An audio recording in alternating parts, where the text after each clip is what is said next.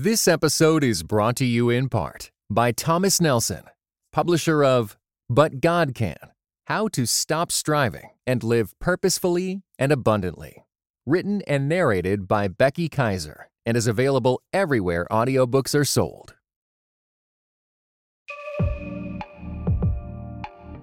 From Christianity Today, this is Viral Jesus, a show about communication and the power of social connections, where we talk to some of the most influential Christian content creators to find out how they've made their faith go viral. Everyone I talk to on this show is someone I follow or was told to follow online. Most of the conversations you'll hear are with people I have never met in person, yet they they've impacted how I think. What does it look like for Christians to enter the chat thoughtfully? Let's grow together on Viral Jesus. I'm your host, Heather Thompson Day. Hello, friend. It is the 1st of June.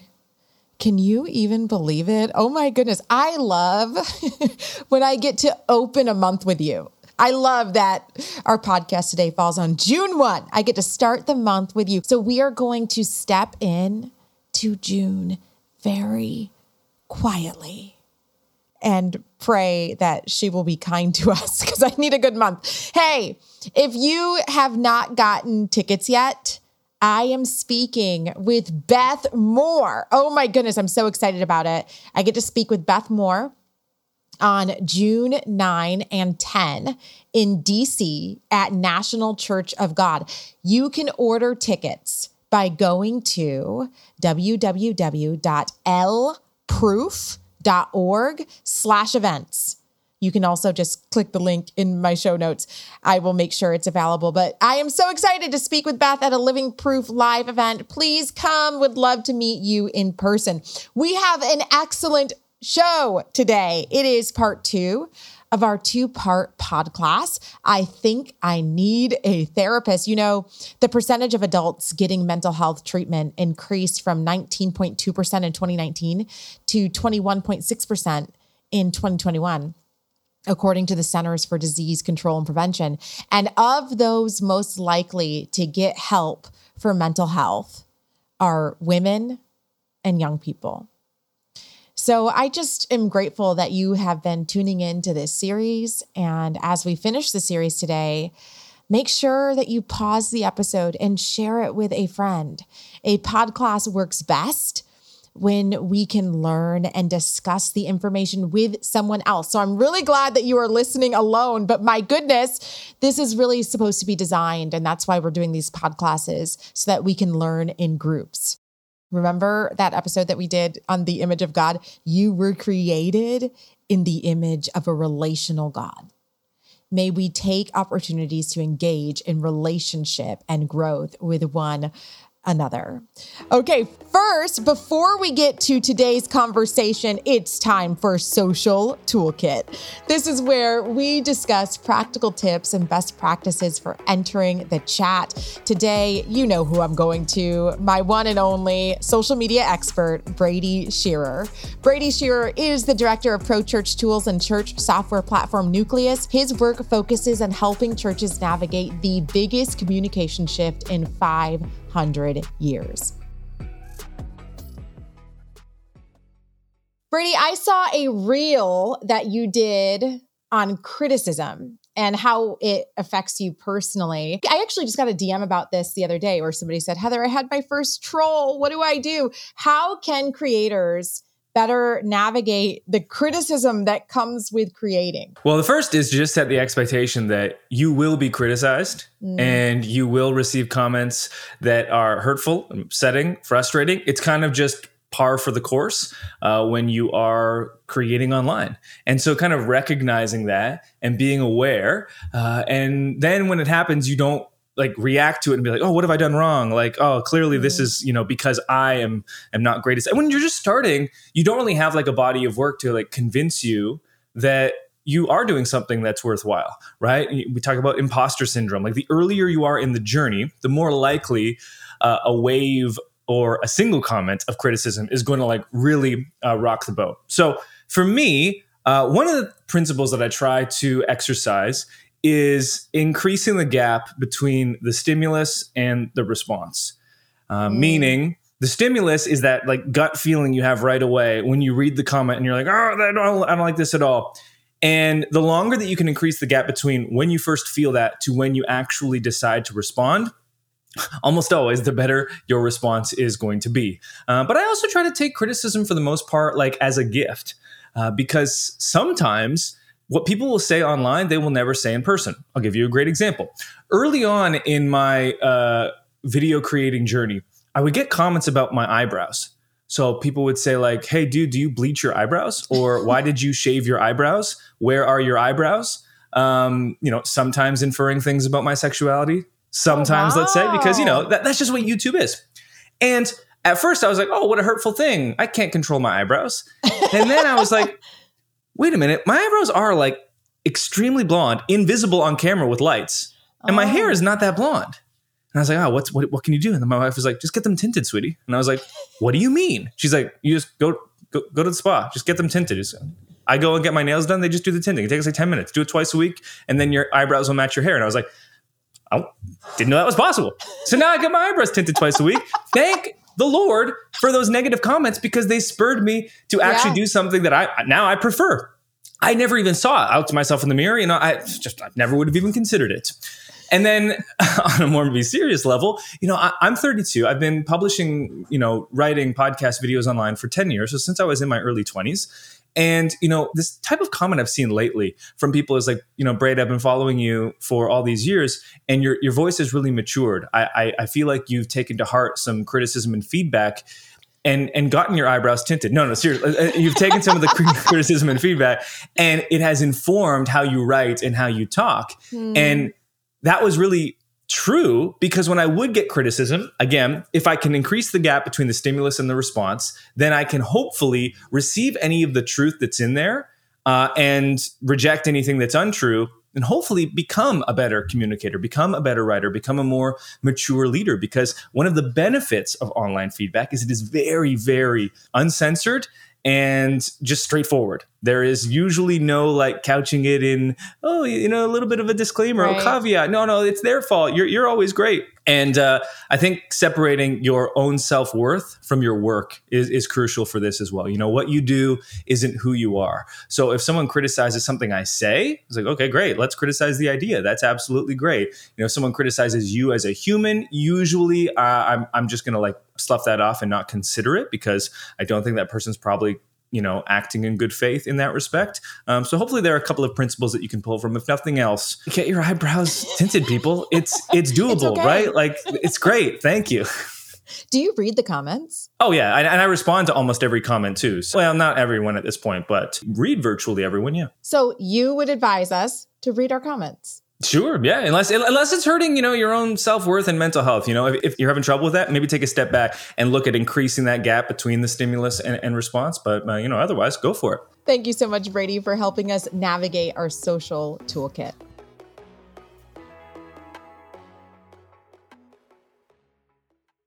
Today's episode, we get to sit down with my real life friend, Sarah Bontrager. Sarah Bontrager is a licensed marriage and family therapist and assistant professor of psychology at Colorado Christian University and a PhD student in philosophy of performance psychology.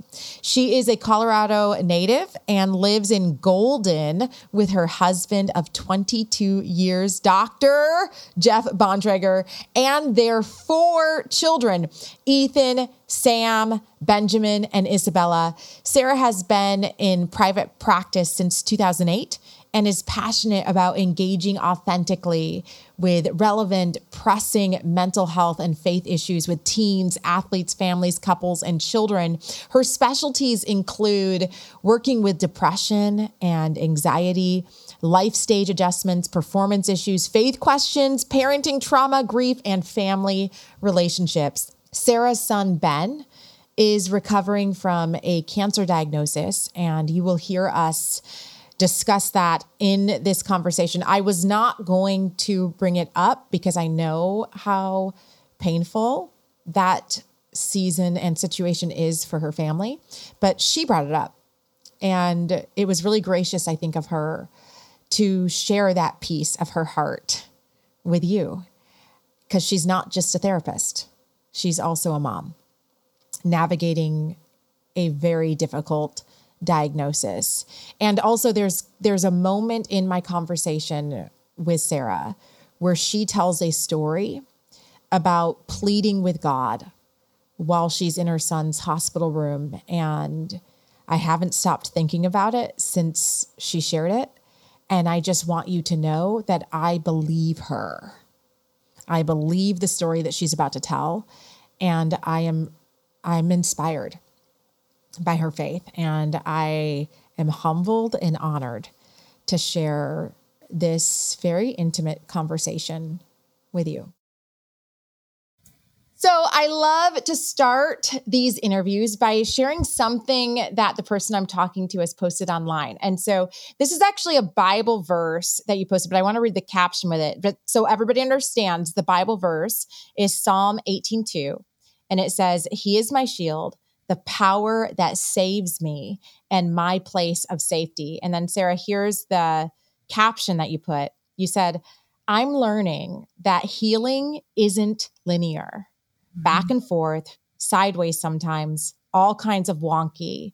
But mm-hmm. even then, movement is progress. Can you talk mm-hmm. to us about that a little bit for the person right now who feels like I should be further in yeah. this journey? Why am I still being upset about something I thought I had healed from a couple months ago? What would you say to them? Oh, I mean, I could talk about this from several different angles. You're aware of some of it. The last three and a half to four years for our family has been all kinds of wonky, all kinds of sideways. And there's no way we could have predicted the train that came running down that track for my family in 2019. Maybe you felt this way too. I guess I felt like I had a pretty straight path in front of me. I just started teaching at CCU and gone back to work after my youngest went to school, feeling like, okay, we made it through that season, that season. I'm a very seasoned person. Mm. And here, here we go, here we go. And then it was quickly apparent that my season was running off the tracks really quickly. Um, and so, what I've learned about that is several things that are hard to talk about still because they make me emotional, but mm. mostly it's because Jesus turned out to be exactly who he said he was in my life.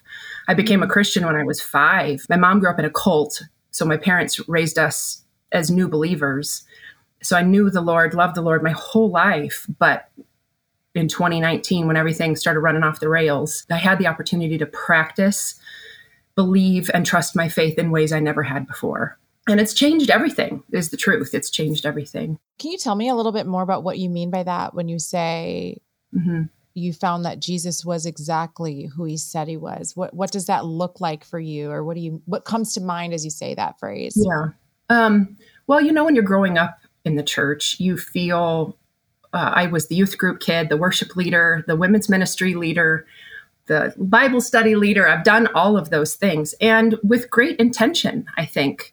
Good meaning behind it. Um, went to a Christian college, went to a Christian graduate program. I'm now going to a Christian PhD program. You know, felt like I put the package together in a really good, healthy way and with all good intention um, Benjamin's cancer diagnosis, my dad's Parkinson's diagnosis, my own diagnosis came with an opportunity, we'll say, to be in the ditch with Jesus. You know that mm. meme, that reel where the sheep keeps jumping back in yes. the separate. yes. he gets out and he runs right back in. Yes. And he just keeps diving back in because thinking, oh, I can control this, I can figure this out. And the moment it became clear to me was the day we were sitting at Children's in January 3rd, 2020, right before COVID hit, when the oncologist said, Sarah, is that a calendar in your lap? And I said, Yeah. And she said, Oh, um, that's not how this works. I'm going to need you to put your calendar away and mm. all of your expectations about the next year of your life. Wow. And live by faith that we have you, we have Benjamin, and we will take the best care of him, but you will not be able to plan one moment of this experience. And she was right. She was right. so that's when it just really, not to be overly dramatic, but that's when it just became evident to me that the Lord was going to teach me something that all along the way I thought I was learning. I was trying, you know, my best to, I don't know what the right way to say it is, but just be in it with Jesus, you know, be in life with Jesus. This was totally different. Fast forward, you know, eight weeks when COVID hit and Jeff is an ICU hospitalist.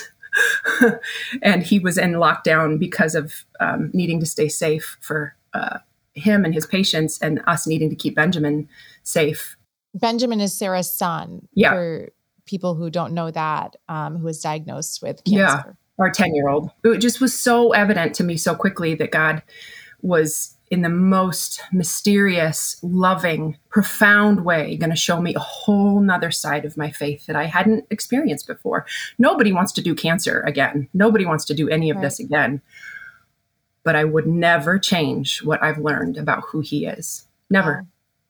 Never. And I don't think Benjamin would either, having wow. gone through even the chemo and all of the post treatment that we're still in.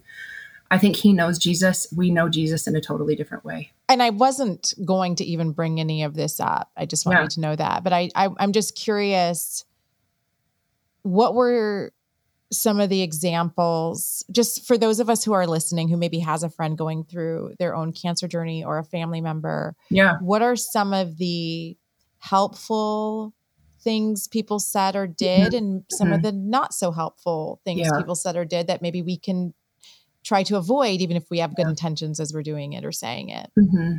So many people did so many things with great intentions. My mom helped me say, give them the benefit of the doubt. They don't know what to do, you know? Yes. So she was right behind me saying, just keep giving people the benefit of the doubt, even when I would be like, please don't say that, or please don't do that. Or uh-huh. it was weird things. I couldn't be home for most of those six months. And so it was weird things like I'd walk into my house and there'd be food in my fridge and and things in my room that I didn't know where they came from. And I'd be like, who was in my house? It was very this weird mix of like feeling anxious about my life being out of control, mm. really.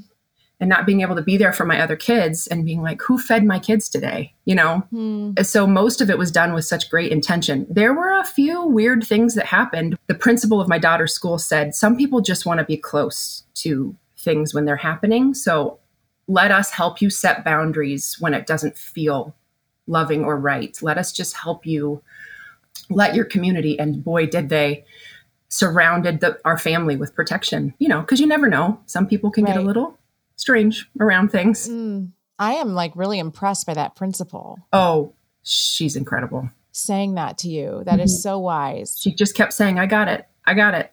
Let me handle this. All the principals of all the three schools that our other kids were in did the same thing for us and our church and our friends. So it was allowing people to love and hold me in a way that I had never been loved and held and seen before. We needed mm-hmm. every meal, every day, every coffee card, every prayer, every to get us through. I mean, he was he was critically ill, and so I, we needed everything that everybody provided for us. And then, as he got better, I needed to go to therapy and figure out how to not be a therapist, but lean into therapy. I wanted to ask you about that tension yeah. actually. What was that like as yeah. a therapist? Because here you know the strategies, you know the tools, and you're you're telling people every day, here's what you need, right?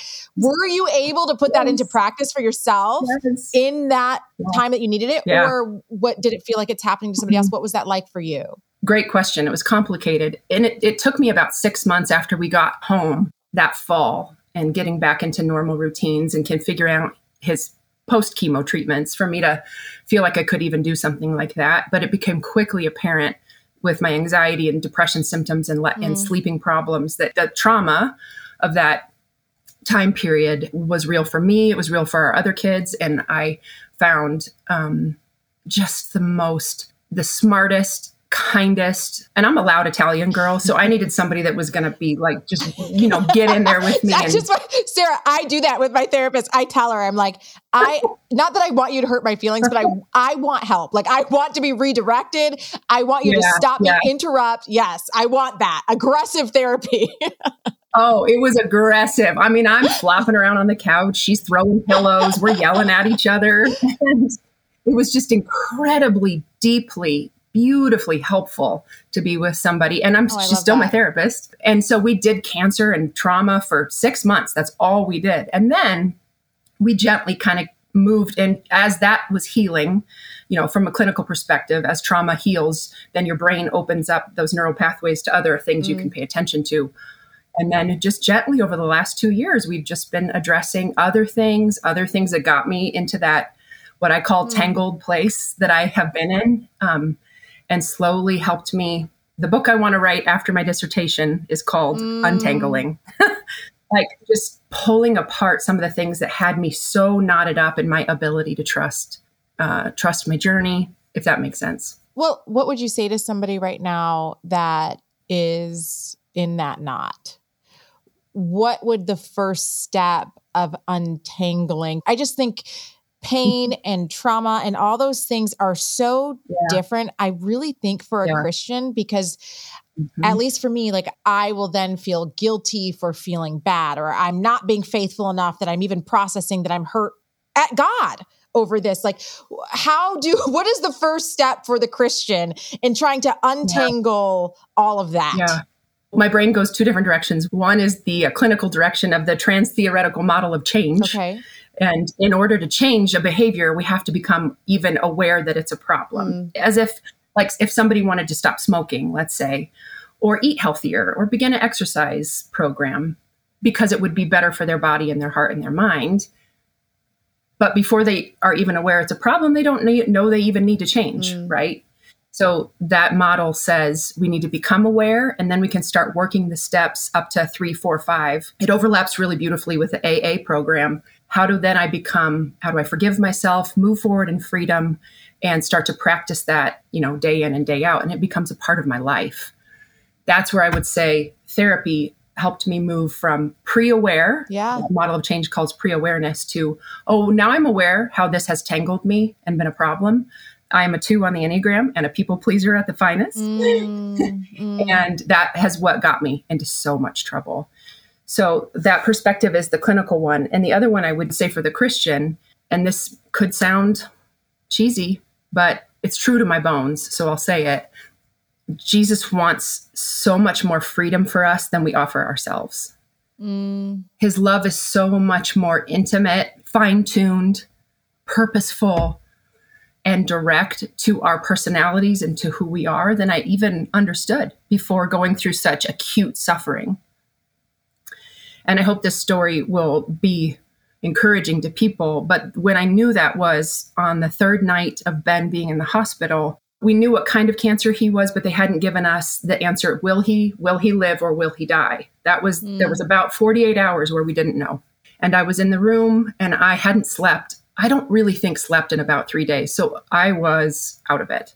And you know those hmm. hospital beds, how they're like hot and sticky and Yeah. plastic. so mm-hmm. I was a mess and rolling around at one or two o'clock in the morning. There's machines everywhere. It's, you know, we're beeping, we're crying. I'm alone with Ben in the room for the first time.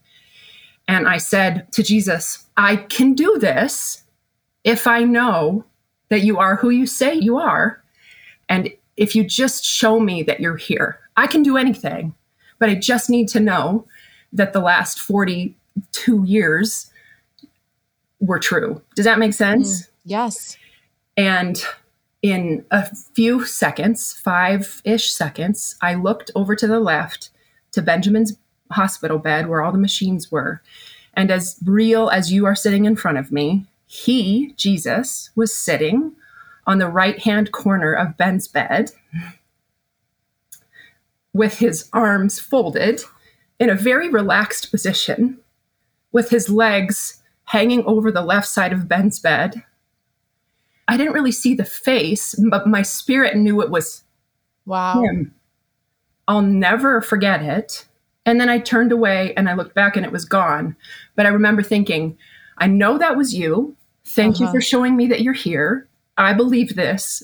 And oh boy, this probably is a story I'm going to have to tell again. Right. And then I slept for the first time in three days Oh my goodness. for, you know, four or five hours and woke up and went to it.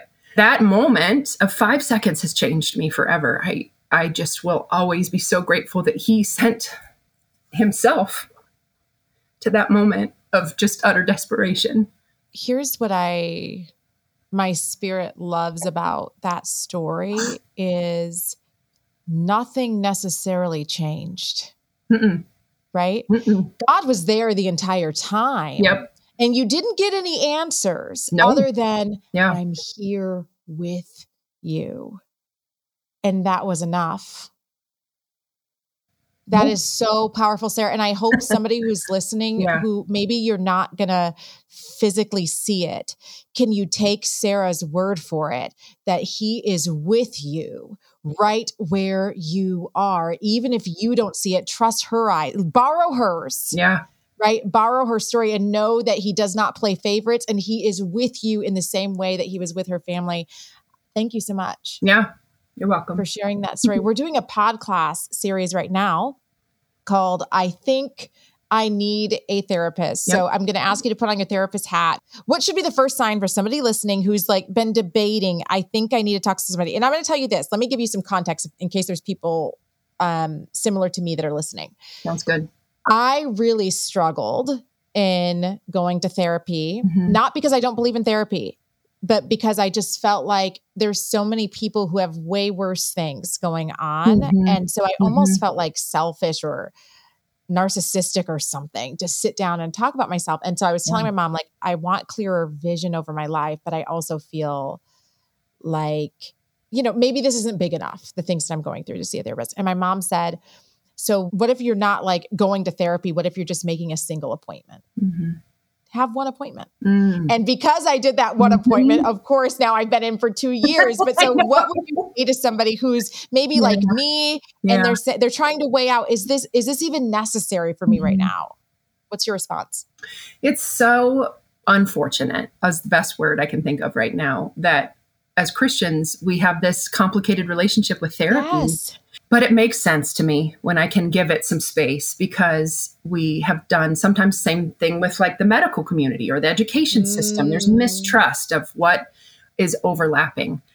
I developed a real sense of peace for this when I was in graduate school, pursuing what I thought was going to be a, a degree in uh, school psychology because my first degree is in elementary education, and I thought I would go on to be a school psychologist Oh, interesting. I didn't know that. but I ended up in this marriage and family therapy program that changed my whole life and taught me not only do we have the benefit of access to you know 200 plus years of clinical psychology information we also have the benefit of thousands of years before that a god who made us knows us and created Yes. psychology for us to discover Yes. Yes. my husband jeff who i said is a physician and i think about this the same way medicine and the study of medicine and the human body and anatomy was created for us to discover in my mind so is space so is the earth so you know all of those different things Yeah. i believe the same thing about psychology all truth is rooted in what god meant for us to discover about our mental health anyway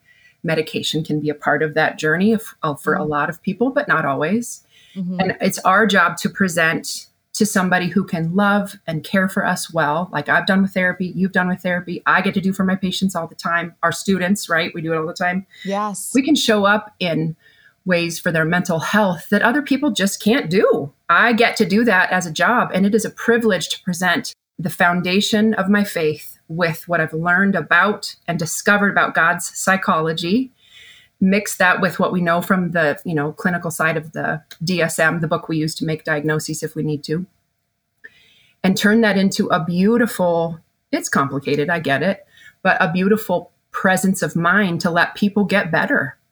We know way too much about the statistics around depression and anxiety and mm-hmm. suicidality and addiction mm-hmm. and you name it in the church. The statistics don't lie. The data doesn't lie that just as many people in the church are struggling with depression, anxiety, and addiction and pornography as people outside the Yeah. church.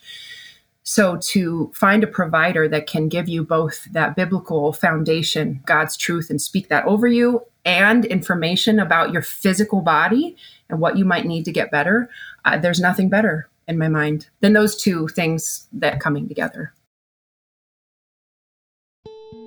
This episode is brought to you in part by World Relief, an organization that partners with the local church to serve the most vulnerable. Around the world, increased conflict, the lingering effects of COVID 19, and disasters caused by our changing climate have left millions of people in desperate situations. Many are fleeing their homes and are facing starvation, persecution, and more. These overwhelming challenges cause many of us to wonder can I make a difference? The answer is simple yes, you can. When you join The Path, World Relief's monthly giving community, you partner with World Relief in bringing hope and transformation to the millions experiencing vulnerability around the world. And when you partner with your monthly gift by September 30th, your first year of monthly gifts will be matched dollar for dollar up to $25,000. Double the impact of your giving and visit worldrelief.org slash viraljesus today.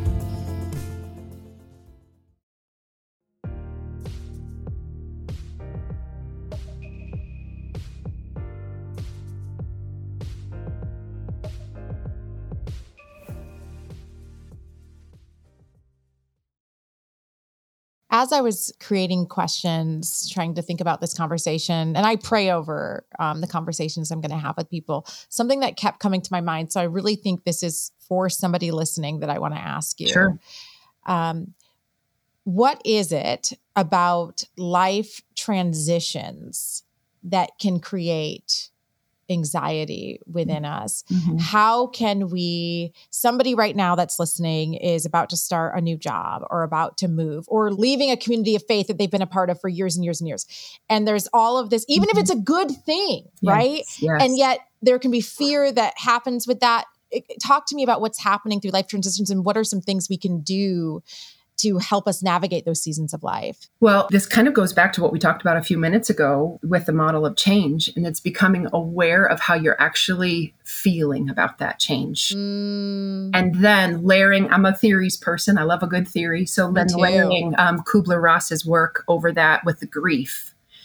Mm one of the things that I get to do over and over and over with my clients is say, how is this experience, this next set of changes, like you're talking through, how have you acknowledged that the change needs to happen? Then we can change it. Grieved that things are changing for better, for worse, mm. right? Sat in that grief and really let God, this is kind of what I'm saying about Jesus, really let Him get in there and, you know, mess with you on it. Yeah. and um, fight for you and love you in there. And then maybe bounce back and forth between being angry that things are changing, a little bit sad. Maybe some depression sets in, according to her model on um, the grief cycle.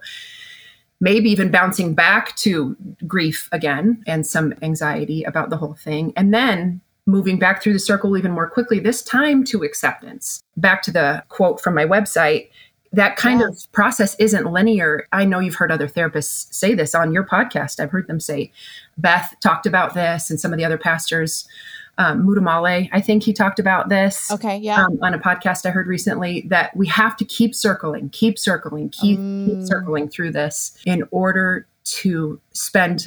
What I say to my clients is spend more time in the acceptance later down the road. But let's not mm. shame ourselves for needing to spend time in this other part of the circle because those are the parts that heal the deep questions we have, the wounds that we have, the fear that we have. And then we go to acceptance and do it again and do it again. So, not shaming that process, or like um, a lot of people say, don't should on yourself to yeah. uh, stay in one part. I don't know what it is because I struggle with that personally mm-hmm. a lot. And mm-hmm. I, I've told my own therapist, like, I will have a negative thought spiral and then get stuck in the shame, judging myself of, oh, like you should be further than this. How come you're still feeling jealous? How come you're still feeling bitter? How come you're so angry? Can you explain to me why it is that it is unhealthy? Mm-hmm. To shame ourselves in response. What is it about that process that doesn't help us in the long run? I don't want to say, I, I think it's Satan's favorite joke on us. Oh, really? I do. I think he knows that we are sensitive to shame as humans. And he knows if I can keep her shamed, if I can keep her embarrassed about that feeling, then I can keep her right there and she'll be busy, distracted, and not pay attention to where that God could take us if we mm. let some of that go, if we let some of that slough off. It's like a bad friendship with Satan yeah. sometimes when he is getting in our ear, plugging away at our spirit, trying to take us down that path of self-doubt, insecurity. You're the perfect example of this. When I've watched you, you know, come to this place of confidence over the last 2 or 3 years just online, um, I've only gotten to watch this, but I just think now that's a girl who has started to see who she really is in Jesus mm. and feel that to her toes and know who she is and not let Satan trick you all the time. Mm. That I do. I think that's how, especially women today, I think that's how he holds our feet. And so our job is to recognize it, say it for what it is, grieve the fact that things have happened or we're frustrated, and then be honest about that with Jesus. Spend time in the Word then to get His truth poured over our mm-hmm, spirits mm-hmm, mm-hmm. so that we can move forward in confidence. Um, I'm going to get this wrong. Ugh. Ephesians 5 or Galatians 5. I get it mixed up. It's somewhere in there, friend. Paul or Peter said, It is for freedom that Christ came to set us free. Mm. And a couple years ago, I was like, Well, but that's too simple. Read it again. It is for freedom. Freedom in this area, this area, this mm. area, this area, this area. The tangling I'm talking about. Yes is so different from deconstructing my faith. Yeah. I'm talking about reconstructing a new kind yes. of attachment to Jesus. Does that make sense? It does absolutely okay. make sense. Okay. I, I, wanted to ask okay. you this too. How yeah. do we recognize the difference between like, am I struggling with clinical depression or mm-hmm. is this mm-hmm. just situational depression? How do we yeah. recognize that? Well, then we get into a conversation around neurobiology as a clinical psychotherapist, almost psychologist. Finally, um, we have to acknowledge Amen. That's a testimony there. 45 and walking through the door. That's right. That's right. Um, I, we have to acknowledge the bi- uh, so our department and my friends and my all my therapist friends and all of us at CCU we take the biopsychosocial approach. So this will be helpful for people who understand. We look at the biology of the human body, the sociology of the system that they're in, and then the study of clinical psychology, and layer those on top of each other. For me as a Christian practitioner, then layering biblical truth around that at the same time. The biological piece of that for depression or anxiety specifically is: do you have too much serotonin or not enough? enough serotonin? Do you have too much oh. norepinephrine? You know, all these neurotransmitters that are essential to our mental health.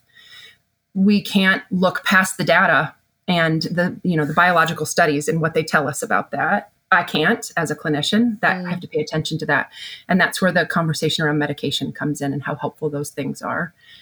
So that's the biological piece. Then what you're asking, the life piece is: Are there things in my life are you in an abusive relationship? Are you in a mm-hmm. spiritually abusive relationship? Are you in a community that's not supportive? Are you um, doing things? Are you in addiction cycles that are, you know, making you depressed? And the answer could be yes to lots of those things, or it could be biological and genetic. Over 80% of disorders in mood disorders are passed down from parent to child and wow. grandparent to child. So there's a lot of freedom in understanding the science and the biology of the body and then overlapping that with what else can I do? Yeah. How do I change my lifestyle? How do I get better sleep? How do I get some exercise? How do I take time that I need to spend in the word, be with friends, find healthier friendships? Don't get me started on that one. To give you life. You have spoken so much to that. How do I be around people that are not blowing smoke at me? Right. But are loving me well, see me for who I am, ask me what I need, and make me the healthier version of myself. And then all of that ideally covered with that time spent in God's word so that I know the, the truth that He's calling me to. Yeah, in the science of the whole thing and the sociology of the whole thing together, they work beautifully. I have a question for you. Do you think that you will just stay in therapy forever? Do you think it's healthy for all of us, every single person listening, to just like have a therapist maybe that they have a relationship with and maybe you're not seeing them every week, but you're having that relationship where you're checking in. Mm-hmm. What should our relationship with therapy as human beings look like? That's a great question. There's a couple different ways we can look at this. You know how somebody could have clinical depression that lasts their whole lifetime? Yeah. We're talking about a major mood disorder or major depressive disorder where they need support for their whole lives. They're doing the best they can, but they always need somewhere to check in. That's one scenario. Maybe another scenario like mine where I was going every week for months on end to try to get uh-huh. myself out of this hole We've spaced uh-huh. it out. Now I'm every other month. It feels right. I don't think I'll ever give up Kelly. yeah, yeah. My Kelly. um, because I just I'm so grateful for her the sounding board that she has become in my life. I mean, maybe I'll let it go, but it feels right now for me to have spread that out. Now, when I'm teaching my classes and we're doing theories classes or clinical classes, I say it is not ethical for a therapist to hold you in therapy longer than you need to be there. So if you feel like you're going to therapy and you're like, mm. uh, I don't know what else to talk about, then you're probably done and it's time to go. So mm. we teach, and I've learned in my okay. own uh, education journey, it's not ethical to hold people in therapy longer than they need to be there. But I still need to be there. So mm. I'm going to go for a while. I don't know what that's going to look like. Uh, does that make sense? Yeah, it does make sense. And it yeah. totally fits with me. I wanted to ask you too about anxiety. Mm-hmm. Well, first, I, I, guess I should always start with how do we recognize anxiety? What mm-hmm. is anxiety within ourselves? And what are some strategies that we can mm-hmm. implement to try to yeah. manage our anxiety? Well, I think anxiety can manifest in a lot of different ways. I know you know this already, but the physical pieces of it. In my practice, I see lots of heart palpitations, having trouble sleeping, appetite either, you know, more than normal or less than normal changes, mood swings, crying a lot more than you're used to or not crying at all, you know, not letting those emotions out at all. Mm uh, sleep disruption, of course, uh, not being able to focus and concentrate on things that you normally can read a book, watch a show, enjoying activities. So that's kind of the clinical list I run through okay. in my head. Stomach aches for kids. I see a lot of kids and teenagers. Tummy aches, um, uh, headaches, uh, eyes like tingling in the hands, your eyes hurt behind your head, migraines, right? So these are all the things we look for physically. And then it's my job to figure out or help them figure out is that coming from a place, like I said, a biological, something's going on in your body? If the age of onset for these disorders is usually 18 to 23, are we in that window? Do we need to pay attention to that biological piece? Or, like in my circumstances, what's going on in your life that was just creating chaos in my mind so I couldn't sleep? And then the mm-hmm. sleep started the panic attacks, and then the panic attacks started me down a path mm. of, you know, constantly questioning my sanity. so I had to pull that apart. We yeah, have to pull yeah. that apart clinically with the clients to figure out where it's stemming from. This other piece that I hope makes sense is sometimes the Holy Spirit is talking to you and you're pushing back against it and you don't want to listen and the anxiety is rising because you know it's time mm. to do the hmm. thing. Whatever it is. Yes. I, I just know so many people are nodding their heads right now because we all, every Christian yes. knows what that feels like where you feel God prompting you yeah. and you're like, really yeah. later, you know, like I can't, I can't deal with yes. that right now, Lord. Right. but we always know when God is telling you to do something, there's no better time to be obedient than when no. we're hearing him prompt us in our hearts. Yeah, and that's where peace has a chance mm. to move in. But it's so good to have a yes. Christian counselor, a Christian therapist, a pastor sometimes, a friend who you respect and know to say, Are you listening? Because I can see it. Can you see it? Yeah, yeah, yeah. yes, I've had good friends say to me, Oh, we were just waiting for you to listen. Sarah Bontrager is a licensed therapist and family psychotherapist, and she's also just an incredible human being. I got to teach with her at Colorado Christian University, a university we both love. Some of the best students, truly, I really mean this, I have mm-hmm. ever had were at Colorado Christian yes. University.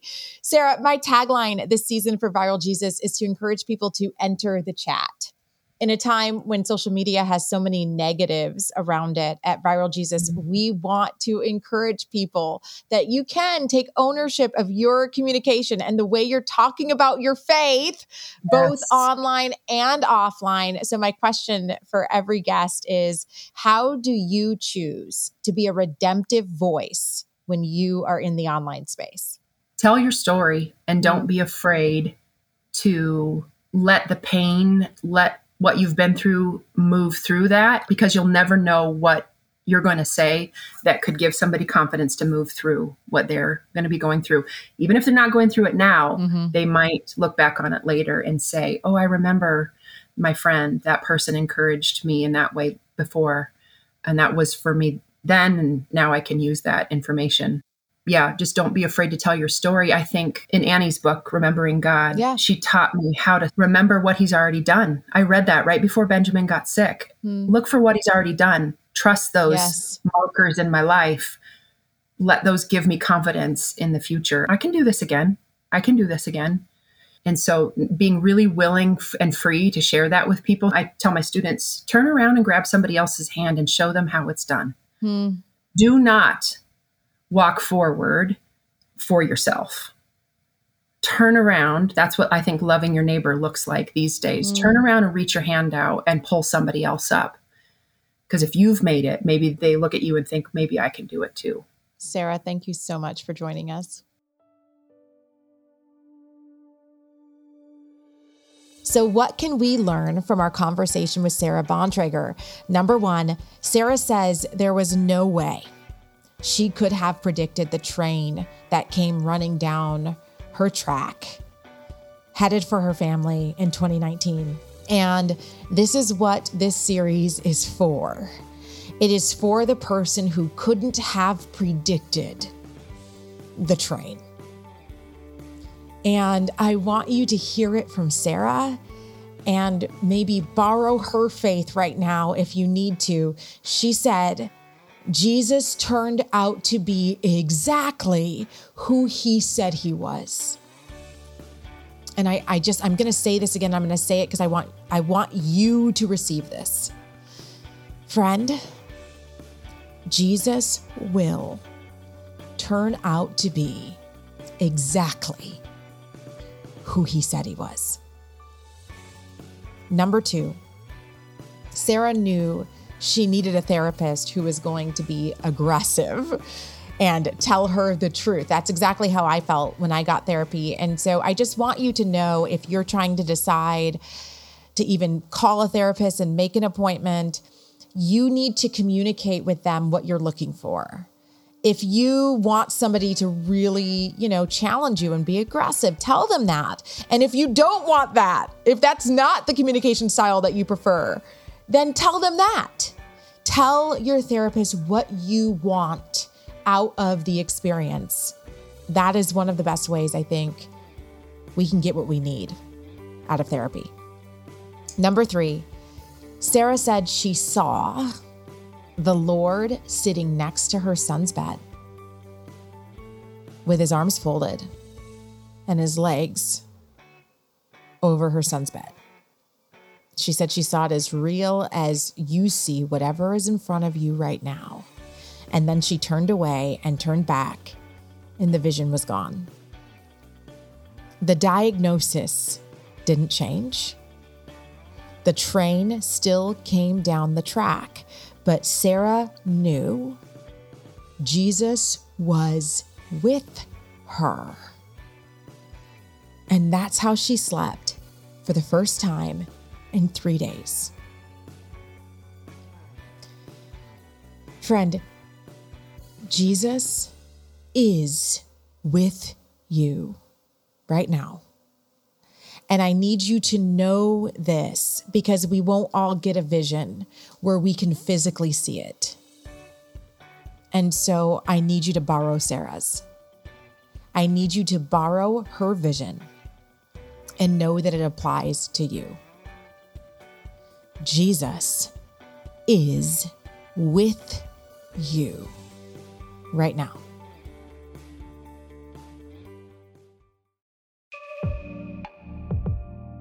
Viral Jesus was brought to you by Christianity Today. I've been your host and creator, Heather Thompson Day, producer and audio engineer, Lauren Joseph, and executive producer, Ed Gilbreath. Please review and recommend us on Apple Podcasts, Spotify, or wherever you listen to your favorite podcast. Well, this concludes our two part series. I think I need a therapist. I hope it really connected with you and was informative and inspirational. And I hope it also taught you to be kinder to yourself.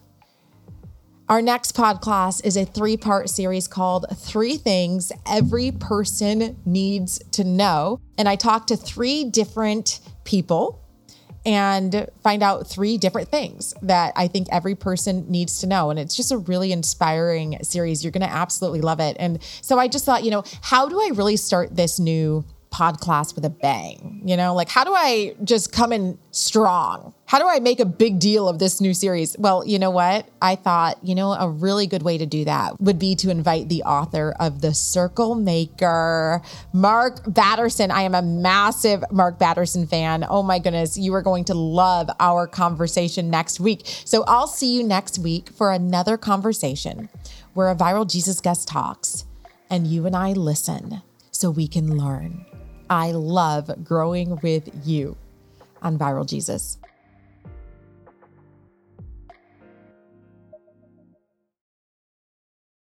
Every day, CT testifies to the reality that Jesus is alive, transforming his world and bringing his kingdom to bear.